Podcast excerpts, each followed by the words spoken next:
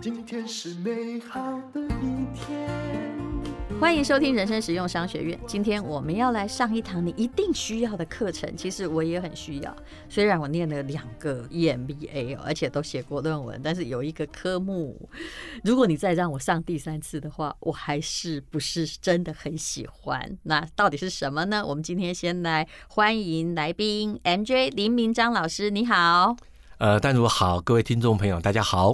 他是四本财报书籍集的畅销作家啦，那也是超级数字力课程的创办人。我们必须说，他这个会财报哈，有的跟你讲，有的那种会计师他真的很不会教财报啊，跟会教是两回事。那他有十年的经验呢，而且成功的教会两万多个学员，那其中有三千位是企业家哦，哈，那。关于他呢，这个何飞鹏、叶秉成都相当相当的推荐他。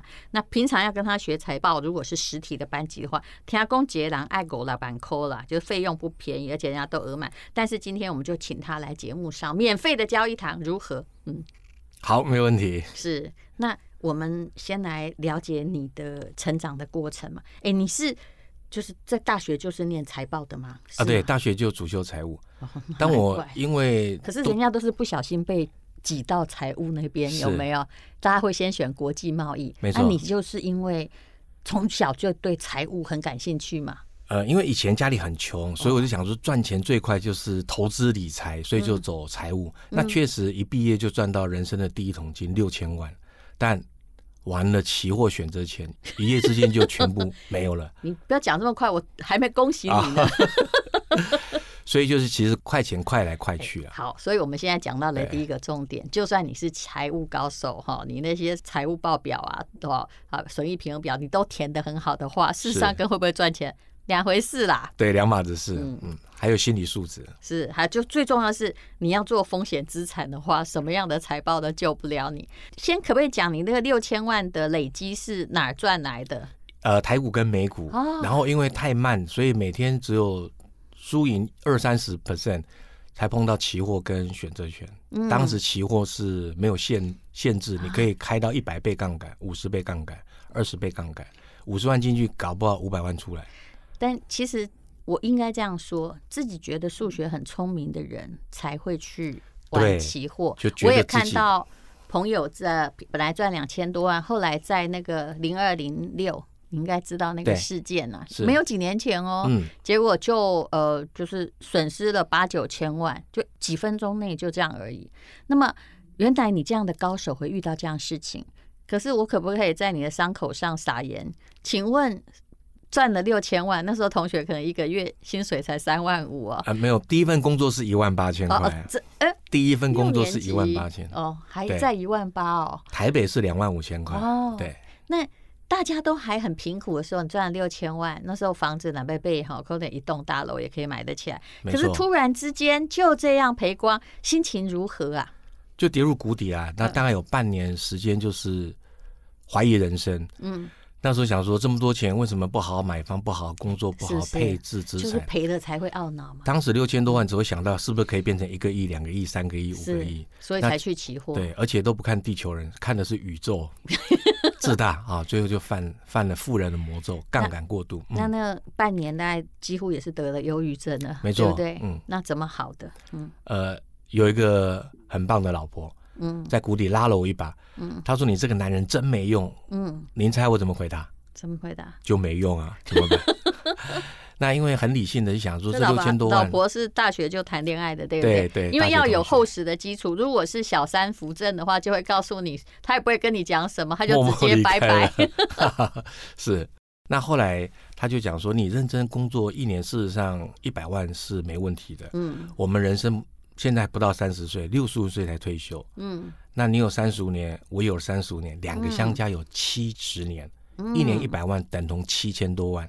那我们现在才欠人家一千两百多万，有什么了不起？嗯、哦，原来赔光六千万，还欠一千多。对，不过老婆也是睿智的，她也知道你是潜力股啊、哦。那后来你又怎么样从把那个一千多万的洞填平呢？好，我的想法就剩下两个，第一个呢就是。要不要继续留在金融业去赌一把？那赌酒事实上跟赌徒一样，好像不可控。嗯、那再来就是我应该什么行业最赚钱？后来发现除了财务之外，就是业务。嗯，所以我们就从业务开始做，年薪几十万，后来变到几百万。你是在别人公司吗？对，在别人公司做什么业务？呃，海外业务，嗯，做科技业，所以我在科技业待了十五年。嗯，所以可是那个时候飞了三十几个国家。啊，也跟财报没关系啊，有关系。后来因为接触到都是什么德国首富啊，去给人家产品啊，德国首富啦，然后意大利首富啦，或者是区域的很有钱的人。那除了谈产品之外，我发现财务也是一个很好沟通的，嗯，一个切入角度。你可不可以举个例子？比如说他都是德国首首富了，你也不能跟他谈台股，那现在是要怎样？我们就讲说怎么样运用在经营。所以第一次把财务领域我知道的啊一些知识运用在事业上。这是不是一门好生意？有没有赚钱的真本事？嗯、那公司的经营状况怎么样？货跑得快不快？嗯、款收的正不正常？那这个生意需要多少资金？嗯、新的事业部一千万、五千万、一亿、两亿够吗？嗯，嗯市场变化的时候，你可以做一些什么调整？这样根本就是不是在这个做贸易啊？你是在等于是他的企业咨询顾问吧？呃，谈完生意之后就会闲聊，或者吃饭的时候闲聊。哎、嗯欸，你是不是很厉害？就是我知道有一种人哈，我们都要看好久，以前就常买到那个贴壁纸的股票。但是其实如果把一个财报给你，呃，你可以看得出来，这个财报就是有问题的。他其实公司没赚钱，他在做假财报。嗯、你一定有这个能力看，对不对？呃，是我的学生都有这个能力。啊，去年八月份的时候，我先给你，我先给你六万好了。谢谢。去年我一个学生啊，叫丁丁木，嗯，他打电话跟我讲说他是北京的同学，嗯，那因为上完课专注本业，嗯、所以他看那个恒大有一些财务状况，嗯，所以他请公司退出三百亿人民币，嗯，就这样一个决策。他是腾大的投资人，对不对？对，主要投资，还是股票？呃，债券投资，债券，嗯，债券就撤出了三百多亿。嗯、那他特别写了信感谢我，然后自己在自己微博也写了这一段。所以是我们的学生都这么厉害了。那他到底看了那个有没有一个 key word 在哪里呀？哦，key word 几个字就是说，第一个我们叫财务结构，我们叫做呃你的负债会不会太多？嗯，或者是偿债能力叫你欠我的能还吗？是。他就发现他欠的钱不太能还。嗯。第三个就是就一直这个，我觉得我看到大陆的很多首富倒掉，就是举债还债了。一直有这样的 recycle，对，举新债还旧债。对，那第三个就是你的资金周转的来吗？我们叫做生意的完整周期。嗯，比如说你一天的开销是一亿，那你做生意完整周期是一千天，那就要准备一千亿。那他就发现他准备的钱只有三分之一，这样子 如果发生一个小小的变化，可能就会会很严重。而且房地产都是。就是要盖很久，后来才收到钱。对，没错，他们盖楼板才收到钱。是我，你讲这个我感觉很深，因为我有买到恒大的房子。哇！不过在上海吗？呃，不是在上海，嗯，在，在海外。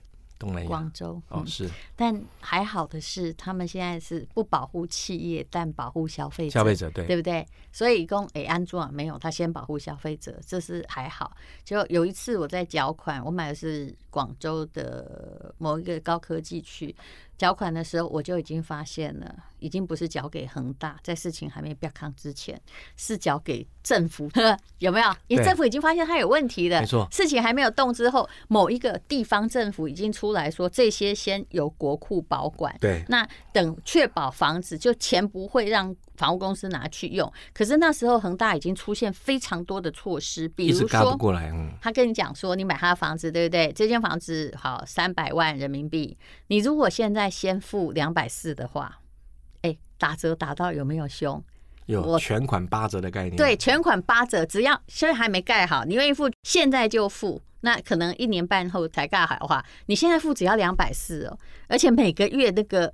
都一直在推，我就知道他的财务出问题。对，而且很像法拍屋打八折的概念。是是对，嗯，所以恒大其实大家都有观察。是，好，无论如何，他现在是保障消费者，不保障那个企业公司，这是大陆政策了。可是如果有这先知先觉，不是很好吗？那么后来你又创办了这个超级数字力的课程嘛？是，就是说在世界各国已经知道了。用财务建立了很多的沟通管道，后来为什么会想要创办这个课程呢？呃，其实创业一直是我的梦想，一直我一直想要当老板，所以其实创业前面几次都失败。那后来我们又又赚了一千万，把一千万拿出来，嗯，找五个同学啊好朋友出来创业，但遇到了金融海啸，所以当时我就带了一千万出来，结果其他四个人没出来，我就变一个人，才阴错阳差走到气管顾问业。对，那个公司跟气管顾问有关系吗？呃，本来不是要开气管顾问，应该没有关系，因为气管顾问业没有需要那么多资金啊。对对，是不是就人嘛？是 没错，嗯，就是脑力跟劳力密集的行业。对，因为你只要告诉我是气管顾问业，我通常你开的就是这家公司，我马上就会知道说，嗯，你不需要很多资本啊，对，你靠的都是脑。是，嗯。那后来就是把一些国外的一些销售的经验跟企业策略布局的知识整理，就变气管顾问。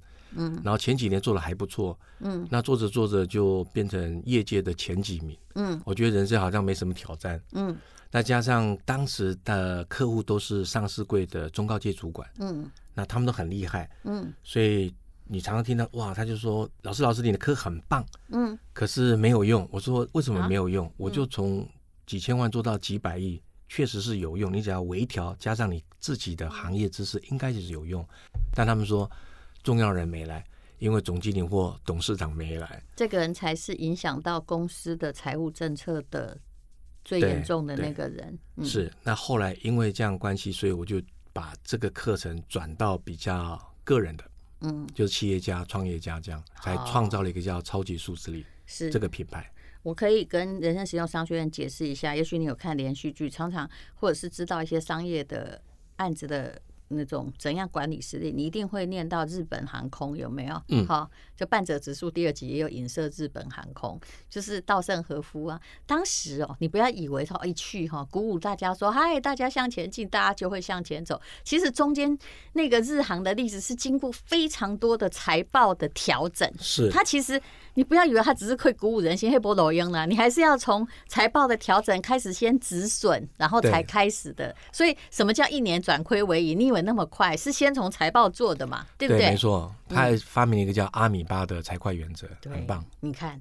但是以后再请老师来讲阿米巴啦。其实我会讲到这里而已哈，真的怎么调？太谦虚，我好想知道哦。是。那么请问，就是说后来你就变成这个超级数字力的老师嘛？嗯。那你也有开线上的课程，对不对？线上没有开。哈？线上现在才要开，现在才要开哦。因为我刚刚接到一个讯息嘛，所以本来都是都是收六万的那种，对不对？对，线下哦。因为这个很难，我们只有两天的时间，要把大家教会到大一、大二、大三，甚至研究所的程度。对，两天我们做得到。而且事实上，我真的财报，我上课上了，你看总共念了四年，我自己也都没有学好，知道大概。稍微看得懂，但是来对没讲，还是需要有高人去指点。但是我看过很厉害，像呃我同学他是那个 CFA 啊，我拿一个东西说，哎、欸、不好意思，来了一个比如说大陆三一重工的报告，嗯嗯，我说老师说这财报有问题，叫我抓出来，I'm sorry，请问在哪里？这看不懂嘛？但你们一下子就知道说，哦，应收账款或者什么地方周转啊有问题了，所以就是要教给大家这个嘛。那这个可以运用在你现在教的。呃，线下课程太贵，我们就先不要讲。那如果学会，比如说上你的线上课程，到底可以学会什么？你可以举例一下。嗯，好，一般人，嗯，好，一般人，一般人当然是对您找工作有帮助。嗯，比如说您找工作，您懂了财报，就知道公司去的策略方向对不对？嗯，那我举一个实例，呃，就有一个学生传简讯给我，嗯，他说谢谢老师。因为您的课程，所以我在面临呃面试一家上市公司的生计工作的时候，PM，那面试的是董事长，嗯，那董事长嫌他只有三十岁出头，没有什么经验，但是他说。包董事长，除了生计我不懂之外，我懂一点点财务。您看看我这样子分析对不对？嗯，现在公司有几个产品真的不错，因为毛利率高于多少？嗯，那费用率稍微高一点，跟其他行业比起来多了五个点。嗯，就是比那个同业毛利，你不能只看自己公司。款收的很正常，嗯，货跑的慢了一点，所以代表有些产品不是那么畅销，是不是应该缩减？嗯，结果董事长获格，嗯，录用他。是，当然我也觉得很重要。那你不懂财报的，不要说这些啦。就是连那公司在危机的时候，你都跑去跟董事长说我要加薪，你看不懂就死惨，真的，是不是？公司就亏钱，你还在谈加薪，其实应该同舟共济。说其实你看得懂财报，真的可以知道这件事情。是是真的，你连公司财报也都搁在那里，你还有眼睛没有长啊？就是公司目前状况很不好，你去加薪一定必死无疑嘛。那公司什么时候？假设你看得懂财报，你去估自己在财报中的重要性，要不要加薪，你自己再来评估，是，是不是？对，没错。嗯。那再一个就是找工作了，嗯，就找工作，你知道这家公司是一门好生意，就毛利率不错，嗯，又是在行业是一个刚需，大家必须的用品，所以你一旦进去之后呢，嗯，事实上你要成功发达几率很高。就像我在科技业，蛮多啊、呃、朋友就因为某一个政策就跑到某一个行业，但是那个行业还没有量产之前，毛利率只有十个 percent，嗯，一旦量产一定是很惨，嗯，但他当时。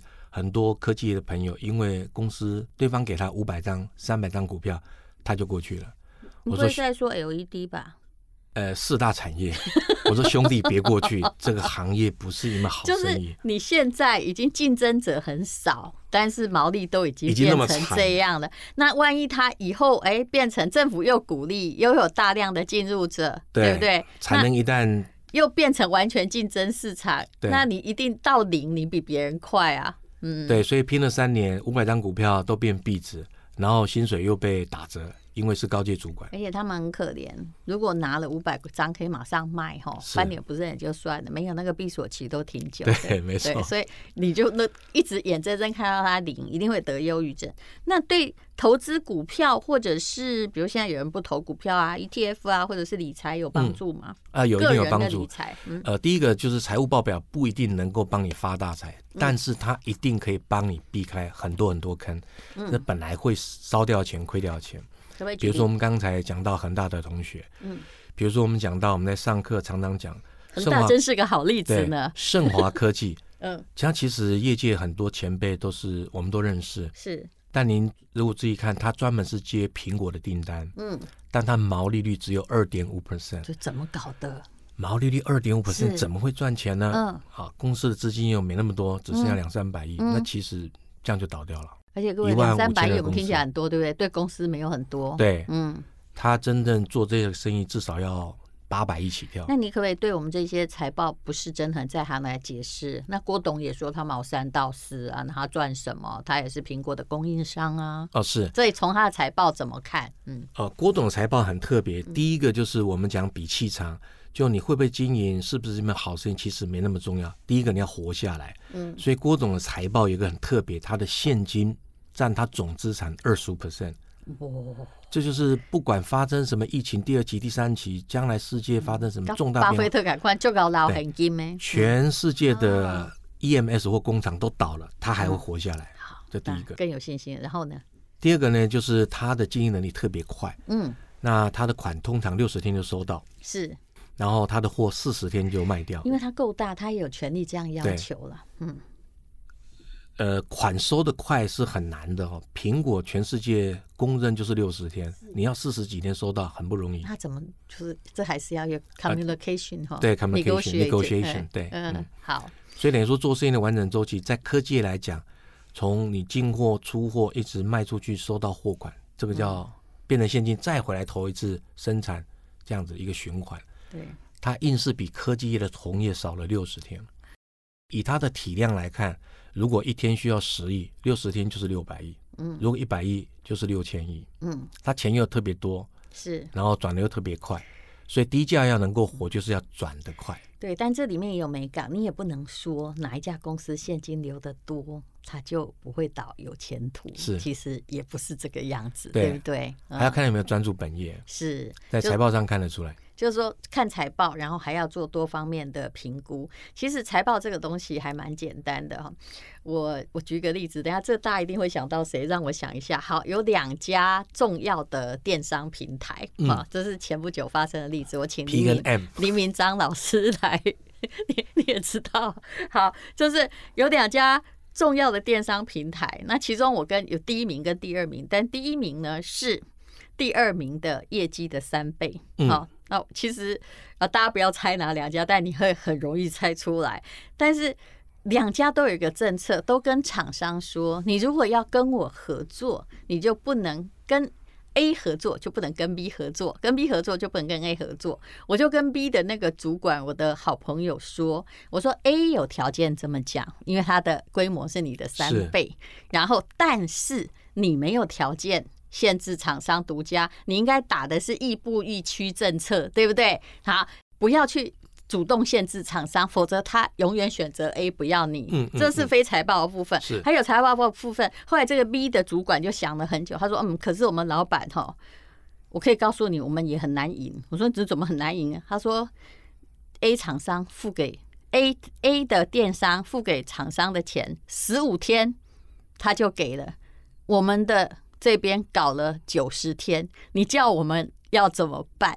所以其实很多财报问题显而易见，你就没有竞争优势。可是你会觉得，可能法务或什么会觉得，有吗？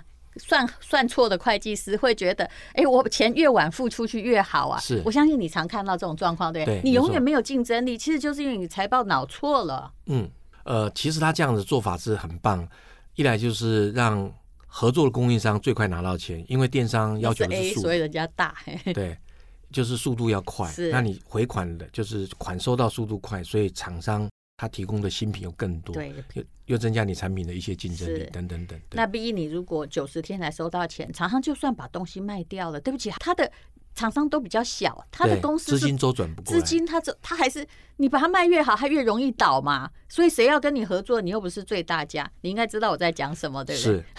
所以中小企业最 care 的，老板最 care 就四个字，叫快收慢付。就是嘛。快收应收账赶快收，慢付应付账款慢慢付。对。我虽然不懂财报，但我公司付钱好快，你知道吗？这快就是一个优点。对，这是信用好，马上付钱给你。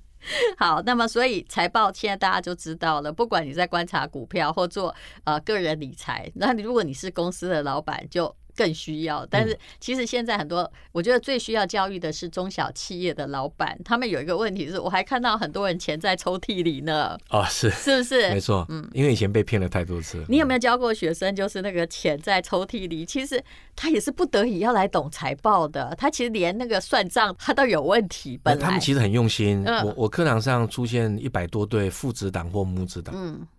然后七十几岁跟三四十岁的，可能本来是卖水饺的哦。嗯啊，对，做的很好。嗯，那其实这些前辈很棒，是因为就跟我们读书一样，产销燃发财。嗯，先搞定生产。嗯，然后再想办法把货卖出。行销这个都很厉害。人哦，怎么建立团队？是，然后财呃产销人发研发，最后才财务都都可以。但是做完产销人发这四个动作，就三十年过去了。嗯，所以真的要懂财务，已经上年纪就。等于放弃，所以很可惜。你有没有辅导过什么小店？他后来懂了财务，然后有告诉你回馈说：“哇，真的有用呢。”呃，印象最深刻就是鲜乳坊。嗯，那鲜乳坊就是郭佑、阿嘎、弯弯这些新创的联合创办人。我认识他的时候才两千多万的营收。嗯，现在今年营收破，去年营收破了六亿。嗯，所以他就把上课的财务报表、仪表板植入到公司的。周报，所以他们全公司都是数字力的执行者，他一看就知道这是问题何在。对，嗯，一看全公司七十几个人都知道怎么去调整公司啊，他们自己本身很多创意，嗯。好，我我知道了，我要把我们公司的行销总监送去。他要是忙的话，至少让他上线上课程，不然老板一个人有时候讲课讲的好累，你知道？嗯。而且老板自己也不是说真的很懂，但是有时候你我就会跟员工说，这个明明有这么大的问题，你难道没有看到这个数字有问题？对不起，他会跟你说啊，老板你好聪明，我没看到。对，我特别，我要特别帮那个淡如打他的广，他的新书哦，《人生实用商学院》。今天早上才到，旧的啦啊，去去年的啊，还对，我觉得很棒。有一个观点就是做生意啊，不是济弱扶倾，对，因为我们要在强上加强，而不是在弱上一直在在花资源进去。对，我觉得很棒的观念。其实我做电商也是有我的理念啊，或什么，所以呃，这个以后再聊哈。我相信林明章老师有很多可以聊的，比如说林老师他有他自己的生计品牌，那我是坚决不做品牌。嗯，就算你让我们没钱差股，有没有？就用我的名字，我也不做品牌。嗯，但这是也是有我其他的财报的上面 的坚持。了解，对，很棒。对。对，但是没关系。我跟你分享一下，当时我们都做代工在台湾，是。然后有一次我在德国跟主要客户聊天吃饭，他跟我们讲说、嗯、，This is not a good business，啊这生意真难做。然后你看一下财报，毛利率三十五 percent，他说生意难做。然后回头看我们的财报，嗯、我们只有八 percent，是。所以就觉得哇，这些人脑袋想法都不太一样，嗯、因为他的行销费用很高，是是。但我们八 percent 其实面临到这些品牌厂商的。一些压力，所以毛利率会越来越低。其实应该是要做品牌会比较好。是的，就是说有各式各样的问题的，但是我是做的是不是？我们只做销售，不做品牌，就其实各自都是有它的财报的考虑啊。是通路为王，通路刚刚就是买空卖空啊，就这样子嘛。但其实我知道做产品的人都很辛苦，他更需要懂得财报，不要看到三十五就很高兴。我相信在德国三十五是不够的，对，以他的产业结构是对不对？嗯，他的人力资源太贵了。好，各位，我不知道你听得听不懂这个我跟林老师的对话。万一听不懂，那你就需要去上课了。听得懂就不用哈。就是为什么财报这样的重要哈？不是你用脑中拍脑袋说最后行李这样就好了。那么呃，来，那林明章老师介绍你这个第一次唯一的线上课程吧。来，这次本来要五万八哦，这次大概很少钱，听说很少钱又打五折啊，尤其在这里还有优惠代码来。请您介绍一下。嗯，好，呃，其实我们最大的课程差异就是用户思维，站在客户的立场去设计课程。所以，我们用很简单的你已经知道的尝试，嗯，简单的加减乘除，帮你重新解构复杂的财务报表。听你讲话就很舒服。你看，我刚问题都不是他设定给我，都随便丢，他都知道。嗯。所以呃，等于说，其实，在我们在线下课程之前，我应该也是全台湾职业讲师最疯狂的。嗯，光教具软体我就花了三千多万，免费让学生。好了好了，我来报名了，就这样。啊、谢谢。反正我知道今天报名有有五百块的折扣哈，还有这个。呃，商学院的听友的优于五折购课优惠链接哈，那广告我帮你念一下好了，好不好？谢谢。林明章老师，也就是知名的 MJ 老师，只要懂中文，你就看得懂财报哈。那公司经营者呢，懂财报可以判断收入好坏，为公司增加价值。那中高阶的经营者呢，可以。帮你判断出什么是不必要的成本，为公司增加流量，甚至促进它的销售。哈，决定不要涉足某些产品领域，这个其实很重要。对于一般大众而言，可以用财报知识来规避陷阱跟风险。哈，不要就继续把股票贴壁纸。哈、嗯，那呃，这里有优于五折购课的优惠链接，在我们的资讯栏里面还会优惠五百元。那线上上课是。呃，最省，而且你会感觉跟老师面对面。谢谢林明章老师，谢谢，谢谢，谢谢淡如，谢谢。